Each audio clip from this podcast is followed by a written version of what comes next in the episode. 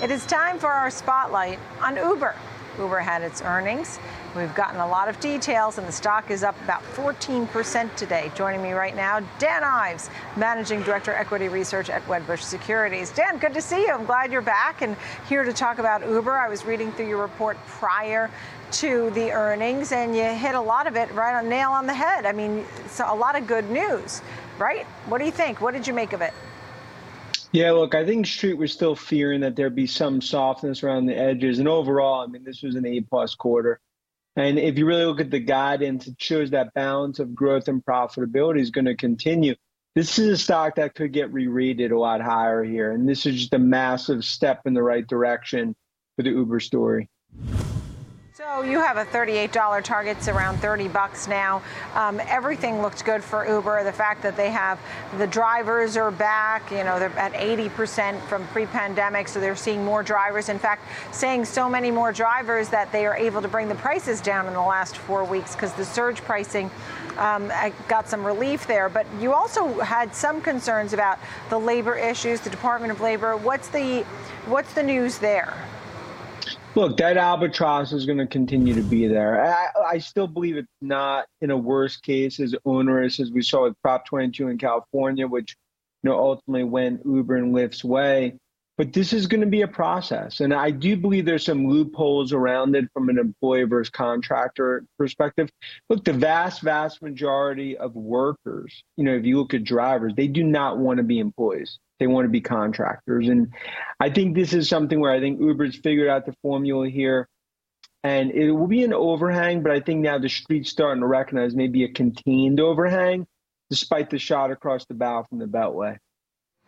Yeah, and the, and going forward, seeing the gross bookings for the fourth quarter on the rise between 23 and 27 percent. I mean, everything was great. The trips, the number of trips, the number of consumers, it was all good news. So you have a $38 target an outperform rating on Uber. You said uh, it probably could even get higher than that. Do you have a bull case scenario? Look, I think if they continue to sort of go on this path, there's no reason this is a stock that can't go into the 40s. I think for Uber, the problem's been one step forward, two steps back. And I think that narrative's changed over the last year. You got to give credit to Dara and the team. The profitable growth story is now starting to take hold. Deliveries is not falling off, like I think many would have feared post pandemic. You put it all together. I mean, I feel like for the first time now, this is really starting to be a story that I think institutional investors are really starting to look at as a core position in 2023. Okay. Um, do you like Uber better than Lyft? Well, I think, look, we still like Lyft. I think the problem with Lyft, it's still the little brother to Uber. And, and I think as that continues to play out, they need to execute, do it profitably. Promotions have to, I think, subside a bit. I think we should have good numbers from them next Monday after the close. But if, if it's Uber or Lyft, I like Uber better than Lyft. I just believe Lyft needs to now start to execute as that pure play domestic. No excuses anymore. Mm-hmm. I uh, want to turn your attention to Apple. I had said earlier that you had been calling Apple and doing a lot of channel checks, and there had been a lot of demand for Apple, and you even had a $200 target at that time when we last spoke. Are you still looking around $200? What could drive Apple? This as we have concerns about Foxconn and production issues. Yeah, I mean, you look at last week, that was a shining star, right? I'd almost say a Bryce Harper like performance relative to what we saw in broader tech earnings you know, which was softer, right? Across, and obviously Meta was a Ted Striker moment in terms of a disaster there. But if I look at Apple going forward, take out currency, units are better than expected. And I think that demand story continues to hold. I think services reaccelerate over the next few quarters.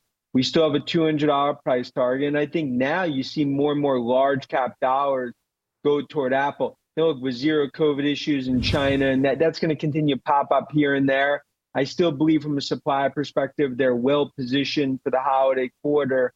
And I, you know, if there's if there's a store you want to bet on in, in large cap pack, I think even more over the last week, I think Apple's proved it. Ah, there it is. There's the quote, folks. I just heard it. Um, that being said, let's turn your attention to another name that you follow closely, and that's Tesla. We got the Neo deliveries. That was good news. Tesla had record deliveries, even though there was a little bit of a disappointment that it didn't meet the expectations, but Tesla has been the behemoth, continues to be the behemoth. Um, they're moving some folks from the China factory to the Fremont factory. The Cybertruck's coming. It was even on The Simpsons, from what I understand. I mean, I think that's the tell all. Tell me where you think Tesla's headed.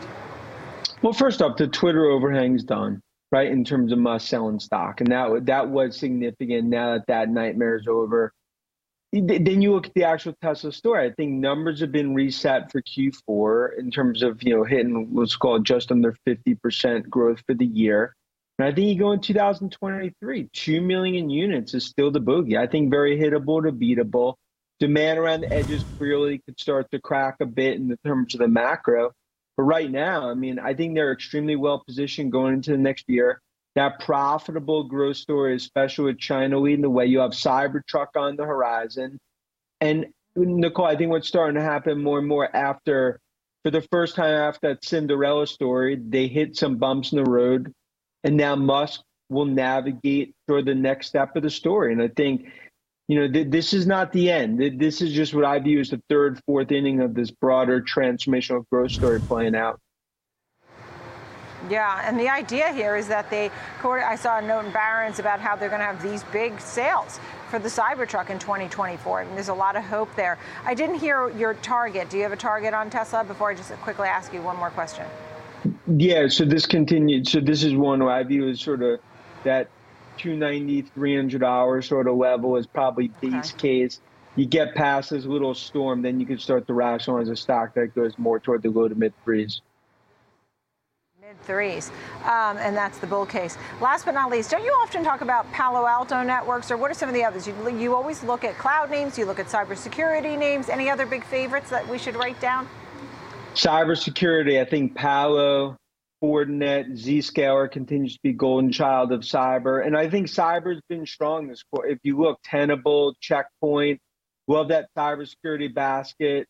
Cloud continued to, to really like Microsoft. And I think Salesforce.com. I think that's that's probably still, I think, one of the most undervalued or underappreciated in that cloud paradigm that, that's really going to start to, I think, take that next leg of growth you know, even this macro, I think they gain more and more share. Dan, it was nice to see you in person the other day at a party here at the New York Stock Exchange celebrating a friend of ours. And um, I'm glad you're able to join us on the show great. every time you do. Glad you were here. Thank you very oh, much. Oh, the pleasure's Dan mine. Ives, Thank you. Managing Director, Equity Research at Wedbush Securities.